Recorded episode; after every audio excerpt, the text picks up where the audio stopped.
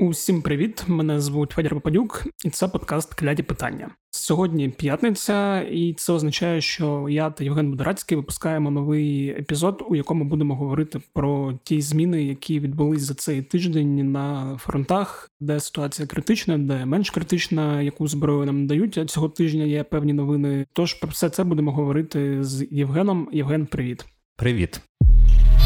Давай почнемо, мабуть, з найважливішої такої теми, про яку ми говоримо вже третій тиждень поспіль. Це Сєвєродонецьк. У порівнянні з минулим тижнем ситуація, на жаль, змінилася цього тижня. Вже були новини про те, що російські окупанти зайшли у місто, і голова Луганської обласної військової адміністрації Сергій Гайдай заявляв про те, що вони контролюють вже значну частину Сєвєродонецька, здається, понад 50%, якщо не 70, здається, за останніми даними. Ну там цифри різняться. Да, да. цифри різняться. От давай розповімо, що там відбувається. От там відбуваються по суті вже вуличні бої активно. Російські війська зайшли в місто і в першу чергу зайняли готель Мір. Так він називається. Я, до речі, там був в цьому готелі, коли єдиний раз був у Сєвєродонецьку у грудні минулого року. Це такий біля автовокзалу, здається, на окраїні міста. Дуже такий великий помпезний готель. Ну такого радянського типу, та будівля ну достатньо така,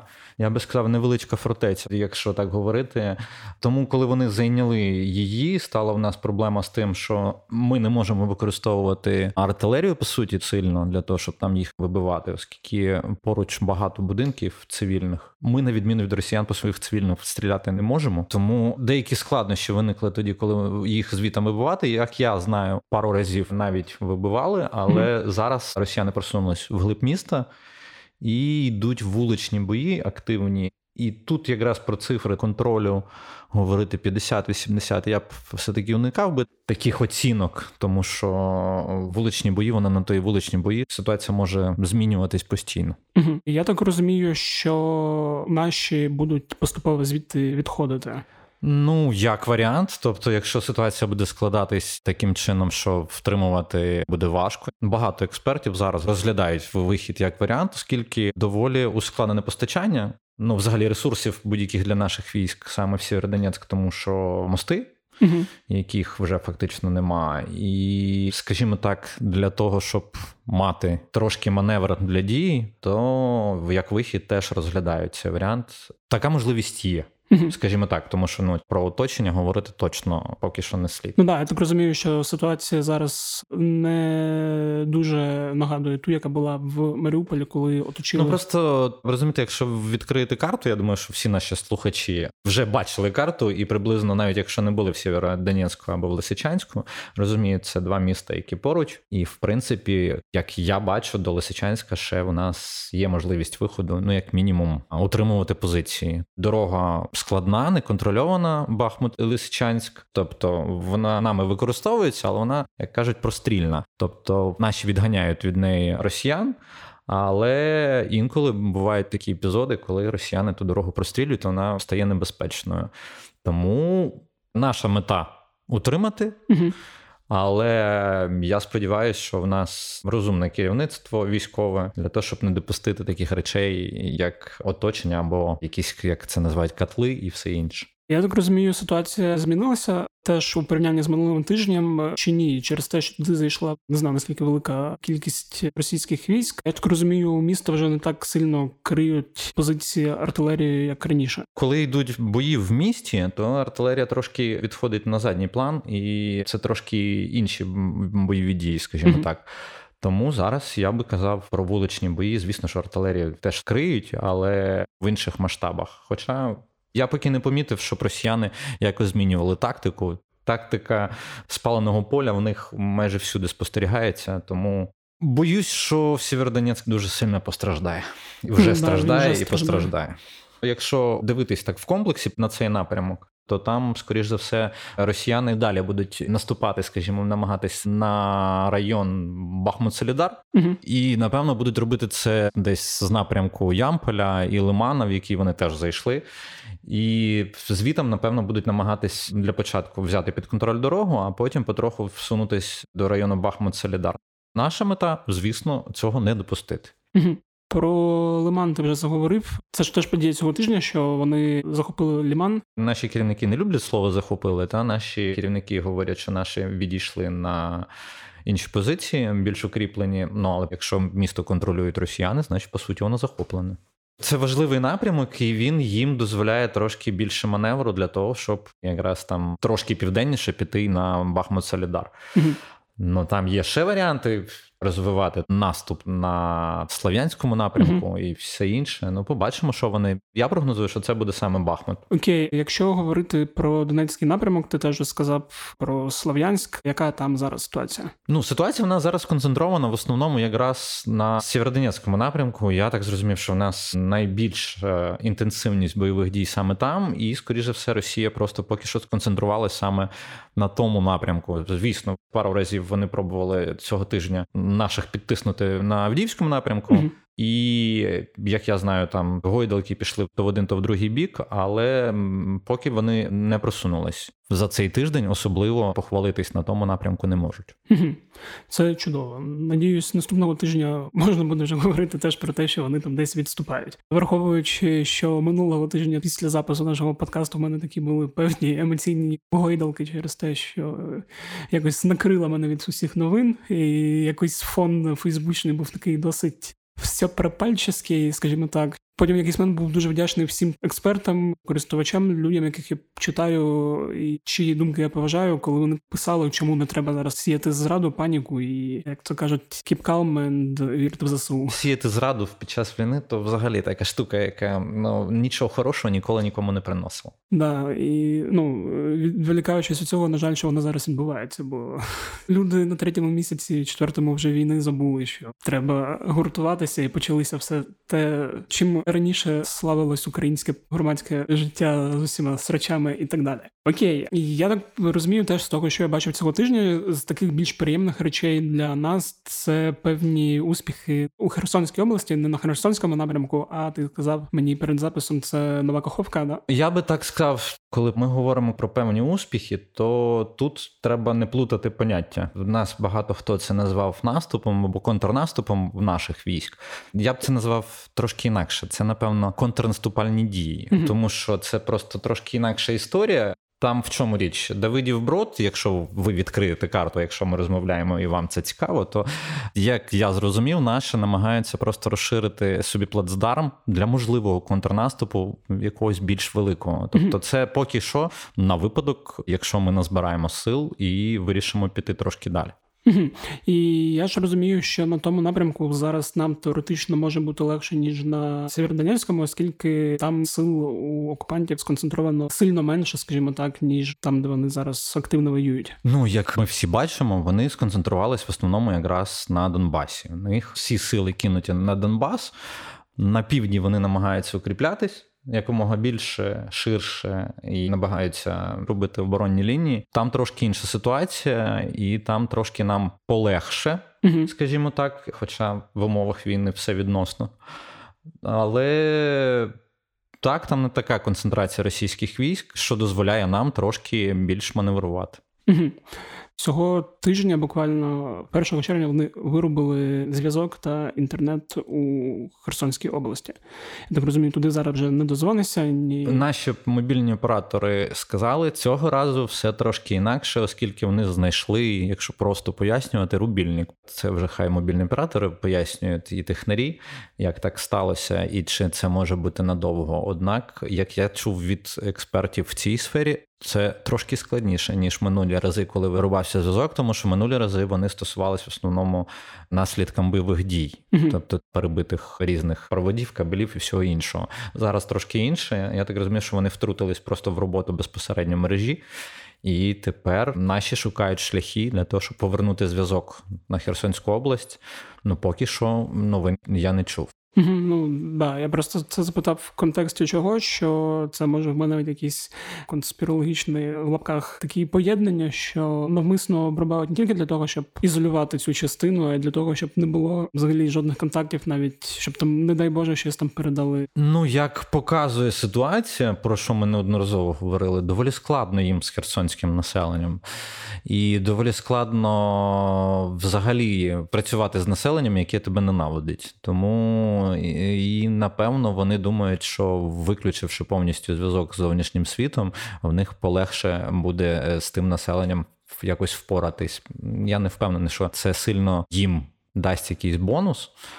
Але дії їхні зрозумілі. Якщо вони хочуть, е, а вони явно хочуть окупувати надовго, то їм треба проводити якусь роботу агітаційну з населенням. Ну от вони, напевно, це от як частина цієї роботи.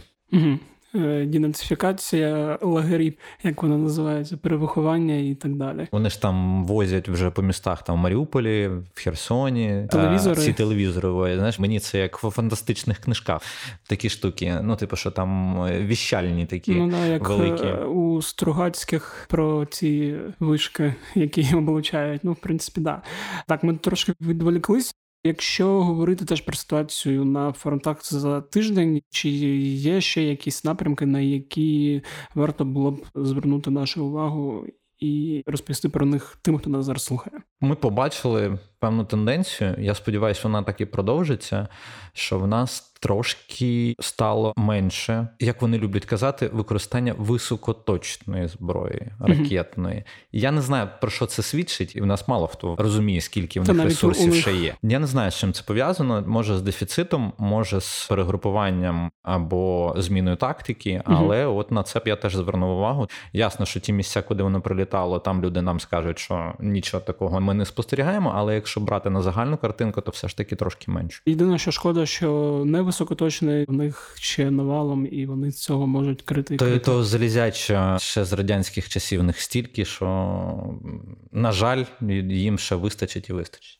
Так, і теж хотів запитати у контексті, якщо ми вже говоримо про росіян-окупантів та їхню стратегію, теж цікавого, що цього тижня виходило, це те, що є в них такий генерал на прізвище Дворніков, який був там назначений певний час тому командувати цією всією спеціальною операцією. І вчора Нью-Йорк Таймс написали про те, що нібито Дворнікова вже немає, і що командує зараз інша людина, там не знаю її прізвище. От хотів запитати, як на твою думку, взагалі про що це по-перше свідчить, і по-друге, зміни одного генерала на іншого генерала, чи дають вони їм якісь там переваги, враховуючи їхню цю управлінську централізовану систему? Власне, як ж Дворніков з'явився? Тобто, якщо хтось не в курсі, то спочатку війна велась. Трошки іншими методами напряму з Москви. Але коли вони зрозуміли, що в них Бліцкригу не виходить зовсім, то вони вирішили призначити туди Дворнікова, якби керувати цією всією так званою спецоперацією на місці, по суті. Ну я б не сказав, що воно сильно щось дало, тому що, перш за все, проблема в них, тому що морально не всі можуть зрозуміти самі цілі цієї спецоперації серед російських солдат, угу. не тільки ці складні поняття, типу денацифікація чогось іншого. В основному звичайні солдати не розуміють такого. Ну тобто для них це трохи виглядає якимось надуманим, скажімо так, особливо коли вони ще й починають спілкуватися з місцевим населенням, це зовсім інше виглядає. Тому тут я би говорив просто про спробу зміни тактики, але спроби ці я б не сказав, що вони якимось чином можуть щось змінити, оскільки все настільки в них централізовано, що в основному, на відміну від української армії, де ми вже за роки співпраці з західними партнерами трошки почали змінювати свій управлінський стиль в армії. Тому я думаю, що все ж таки зміна на Дворнікова, на людину з прізвищем Житко. Угу. А, Житко. Я думаю, що в принципі особливо ніяким чином операцію не змінить. Це якщо ця інформація підтвердиться, бо я такою інформацією не володію. Але mm-hmm. знову ж таки, колеги з New York Times говорять, що вони не можуть знайти дворника, ну тобто не знають, де він, і тому роблять висновок, що його змістили вже і замінили на житко. Ну я тут єдине, що скажу, що я слухав цей відеодайджест з Львівим Русланом, який очолює конфлікт Intelligence Team, і він якраз теж, коли вони це питання підіймали, казав, що за його інформацією дворнікова таки немає. Тобто я так розумію, що він теж теж має багато зв'язків з російською армією, те, що вони там моніторять, і ну є велика вирогідність того, що це таки так, що його замінили. Для того, щоб люди, наприклад, наші слухачі зрозуміли, чому ми так про дворників багато говоримо. Дворніков це людина, яка воювала в Сирії, фактично командувала спецопераціями в Сирії російськими, і відрізнялась тим, що особливо вона не щадила місцеве населення, стирала міста просто з лиця землі повністю. Якщо придивитись за ті, скільки там декілька місяців, коли він, начебто, тут в нас чимось керував, ми побачили знищений Маріуполь. Угу. Ми побачили знищене рубіжне, і виключно як припущення, що можливо, от така картинка не дуже подобалась в Кремлі, угу. і не дуже подобались великі втрати, які наші завдавали росіянам, і вони думають, що таким чином, змінивши там командування, в них щось зміниться. Я не думаю, що це глобально може щось сильно змінити. Ну, от я тут теж погоджуюсь, да, з усією аналітикою, яку я читав, що тут рішає якраз ініціатива от низової, скажімо так, ланки сержантської, коли люди можуть взяти на себе відповідальність і приймати якісь рішення тактичні. А враховуючи, що тактичні рішення в російської армії цим якось не дуже склалося, і що там е, поважені британські видання пишуть про те, що навіть Путін особисто там щось намагається тикати, куди йти, що відбивати, то ну, все це виглядає не дуже з точки зору якоїсь. Ні, ну з точки зору, якщо вірити знову таки да, британським джерелам, то це виглядає таким чином, що Путін фактично вже намагається власним якби авторитетом надати якийсь новий імпульс для того, щоб якимось чином допомогти своїм військовим, які гинуть страшними темпами. На щастя, не дуже допомагає. Ну да. дай Боже, щоб да. так і тривало далі. І враховуючи, що скоро вже буде 100 днів, читав здається на медузі про те, що от в Кремлі зараз не хочуть згадувати взагалі будь-які цифри, скільки триває спецоперація, щоб люди, не Боже, не подумали, чого ж воно так сильно затяглося. Бо 100 днів це не 10 днів, навіть не місяць. Так, це три місяці повноцінних вже є, три місяці боротьби. Того, що нам ніхто не прогнозував. Якщо говорити про те, що нам ніхто не прогнозував, і на початку не хотів давати нормальну зброю, а потім почали. І хочу перейти до теми, яка складається з чотирьох літер. Ці літери R, C, Z, V. Або в англійському варіанті MLRS, що або, нас да. часто люди путають і думають, що це різне. Думають, що це різне, або що це назва якась інша. Так, тут є в нас приємні новини. Насправді такі новини є, я би сказав, такими, знаєш, переломлюючими uh етапними. Спочатку перший був етап, це був Рамштайн, дуже важливий історичний момент, на якому треба було загострити увагу, оскільки там стало зрозуміло, що західні партнери повірили в нас, в нашу армію, в наші ЗСУ. Що наші ЗСУ справді можуть відбивати російську навалу, якщо їм дати зброю. Тепер, коли вони спочатку стратегічне рішення прийняли давати зброю, наші почали ставити все більше і більше запитань і говорити про те, що нам не вистачає там цього, цього, цього. І коли дійшла мова до РСЗВ, то наші західні партнери вирішили трошки взяти паузу. І от те, що нам такі їх дадуть, це вже така наша, я би сказав, проміжна перемога. Угу. Тому що РСЗВ не зовсім вирішить всіх наших проблем. Але те, що вони в нас з'являться, це вже дуже добре. Там точно кількості здається не називають, але так розумію, там здається вісім. В чому одразу проблема? Тут зараз ми не будемо говорити про кількість, тому що повної кількості вони ще не оголосили. Тут ми говоримо про те, що. Як мінімум, це в нас дві системи. Це в нас іде Хімарс, перш за все, і там була розмова радше не про те, що нам дають РСЗВ, а то наскільки далеко вони будуть стріляти. Тобто ще окремі снаряди, які по-різному працюють і мають різну дальність, як я чув у дипломатичних колах, е, дуже. Е, не хотіли б наші американські зараз, зокрема, партнери, дуже б не хотіли, щоб ми власне РСЗВ використовували там для обстрілів безпосередньо російської території. І от з цим пов'язано такі паузи і там зволікання з тими всіми штуками. Зрештою, нам такі РСЗВ дають, дають з дальністю приблизно до 70 кілометрів, угу. при тому, що є варіанти потенційно і до 300 кілометрів, але те, що нам дають до 70, це теж такий маркерний показник того, що західні партнери все ще побоюються, що ми будемо крити дуже далеко. Хоча я ж так розумію, при дуже великому бажанні можна їх підігнати кудись до кордонів Ну це вже зовсім при великому бажанні. Ну, типу, е, Тут питання в тому, що нам просто не вистачає такої техніки, і її поява на фронті буде дуже сильно допомагати нашим військам виконувати свої тактичні стратегічні завдання. Угу. Тобто я розумію, що навіть 70 кілометрів це все одно досить велика відстань. І... Ну так, в нас просто враховуючи, що в росіян старі радянські там гради, потім їх оновлення і модернізації, все інше, смерч і торнадо. Угу. В нас з нашого боку теж якби гради, і наша, скажімо, РСЗВ, для якої все більше і більше ставало проблемою якраз комплексність снарядів, яких нам зовсім не вистачало, і нам би хотілося трошки це все змінити. І для цього нам треба було РСЗВ західного зразка. І от для таких цілей ми вели дуже довго перемовини. І я сподіваюся, що це тільки початок. Mm-hmm. Да, от я теж сподіваюся, що це тільки початок, і от в контексті цього теж хотів запитати: от ця, ну так розумію, поки що невелика кількість, вона взагалі. Може щось суттєво поміняти в певних моментах на певній ділянці фронту може змінити все. Угу. Тобто, я так розумію, просто воно дуже точечно криє. Ну, це ж як так сказати. Просто, тобто, спочатку в тебе йде артилерія, потім ти, поки в тебе артилерія насипає, твій супротивник лягає, намагається від неї переховуватись, і поки ти її насипаєш, твої війська можуть потроху підступати, скажімо. Mm-hmm. А якщо в нас там все стріляло 20 кілометрів приблизно так, а буде стріляти 70, то як мінімум, скажімо так, дуже багато нервів російській армії ці РСЗВ принесуть. Угу. Я на це сподіваюся. Да. Ну я бачу, що вони вже приносять певні нерви. Істерики, да, да істерики да. політичні. Ми вже бачили. Та навіть не політичні, там вже були про те, що ну зброї вже немає, а вже росіяни знають, де вона буде, і наче вона вже там десь є. Ну я так розумію, там, окрім РСЗВ, нам цього тижня теж додавали певну зброю. Ну трошки підганяють. Знаєш, mm-hmm. ну типу, про що домовлялись в Рамштайні, то про що ми говорили минулого тижня, потроху потроху починає реалізовуватись. Mm-hmm.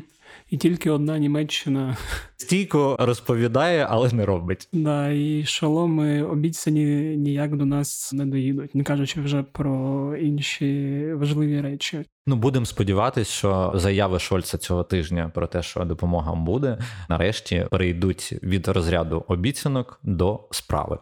Да, сподіватися будемо, хоча віри в це вже все менше і менше. Ти вже на Німеччину просто дивишся, як типу ой.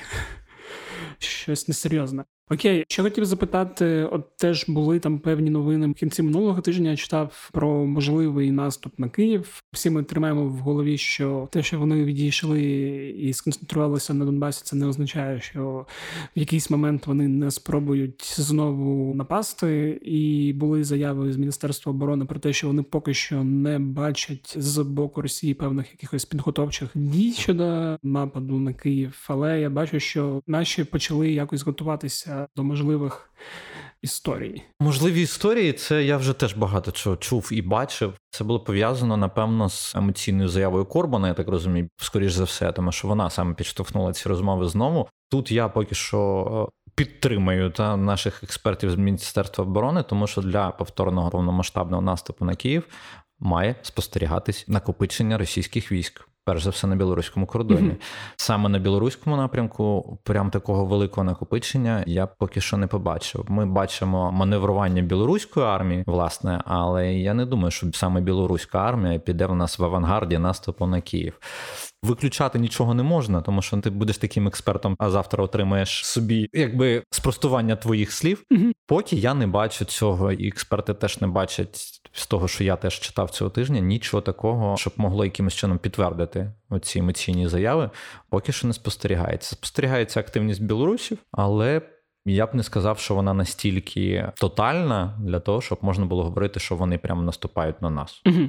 Ти єдине, що там про Київ додав, теж читав, що почали все одно готувати додаткову лінію оборони вже в Київській області. І це добре. Ми маємо бути готовими недооцінювати не варто, тому що це насправді не знаю, яка там друга армія світу вже після того, що наше ЗСУ з ними витворяє, але це дуже серйозний супротивник, і недооцінювати його точно не варто. Угу. І Теж запитаю про певні маневри на території Білорусі. Ми так почали від епізоду до епізоду туди придивлятися. От коли ми говорили з тобою минулого тижня, там якраз в них починалися ці нові навчання. Потім були новини про те, що Лукашенко там хоче створити окремий округ, якраз біля ну да, південний округ. Типу він хоче створити Да, да, да, якраз на наших кордонах. Цього тижня були там якісь теж певні заяви. Там вже він не показував, звідки на Білорусь готувалось нападіння. Щось там інше розповідав. О, він класну спецоперацію придумав, що а. якихось білорусів з України хтось там витяг, роздавав нагороди, хто де що нічого не ясно, кого він звідси витягав, ну тобто з України. Лукашенко просто не міг втриматись від своєї спецоперації, і навіть якщо її не було, він її вирішив просто вигадати. Да, і я в контексті цього хочу запитати про те, що поки що ми спостерігаємо там тільки маневри і нічого більше. Поки я спостерігаю типову поведінку Лукашенка, який намагається загравати з Путіним, показуючи свою важливість, типу, що ось я твій партнер, там твій союзник, бла бла бла. Але якби це поки от бряцкання, знаєш, ми бряцкання спостерігали перед наступом майже рік. Тому до бряцкання треба придивлятись, але поки що оцінювати його як якісь там перспективні дії. Я би не поспішав. Угу. І ще хотів теж проговорити трошки не прям супер важлива новина, хоча певною мірою теж важлива коли читав, сміявся про те, що от е, гауляйтер з Мелітополя Галина Данільченко вона побоюється за своє життя і хоче, скажімо так, відмовитися від займаної важливої посади, яку вона зараз в принципі і займає. Це називається ставлені Кремля да. на місці. Це ж якби не вперше ми спостерігаємо певні дії, які можна просто називати там. Напевно, от це називається партизанські дії. mm Тобто, коли вже зараз на тимчасово окупованій території стається щось таке, що дуже сильно лякає, скажімо так, тих гауляйтерів, яких вони там напризначали в лапках. Ми бачили вже і взірвані під'їзди. Це був і Енергодар, і Міліт. Тополь і розстріли якихось там теж колаборантів десь в Херсоні. Коли ти починаєш працювати на ворога і працюєш в тому місці, де всюди якби свої, скажімо так. Чекай, що ти маєш ходити кожен день з десятком охоронців, інакше просто в тебе нічого не вийде, тому що ну, краще не ходити. Та краще просто не робити цього. Тобто зараз оці всі заяви, що я вже не хочу, ну це якраз так підтвердження того, що ну так. А що вона думала? Що вона от тут стане і буде і все хорошо, гуманітарочку буде ділити, піліть подачки бюджетні з Росії і розповідати на вулицях, який вона типа мер.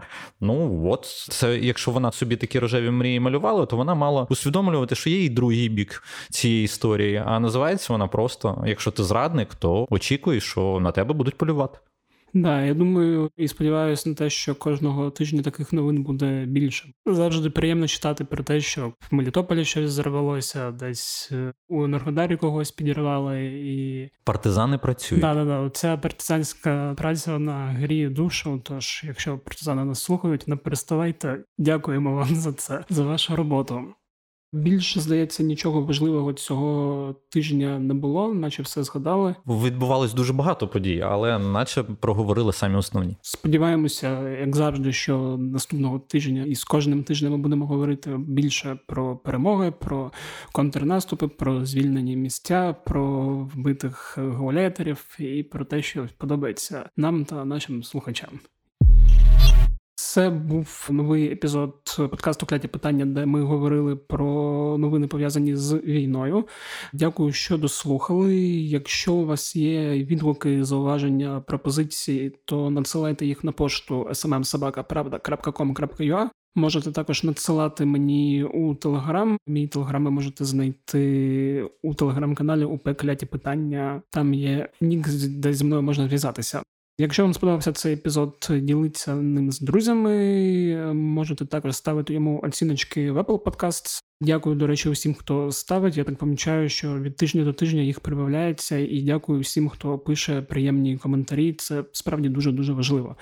Подкаст кляді питання можна слухати будь-де. Це Apple Podcast, Google Podcast та інші платформи. Ну і нагадую, що всі подкасти ви знайдете на сайті Української правди в розділі подкасти. Наступний епізод вийде в неділю. Також нагадую, що не забувайте донатити на армію, фонд Повернись живим, інші фонди, які вам подобаються. Просто робіть це регулярно, скільки, скільки можете, копійка до копійки, а там вже і байректар можна придбати. На цьому все з вами був Федір Пападюк. Слава Україні! Віримо в ЗСУ. Бувайте здорові!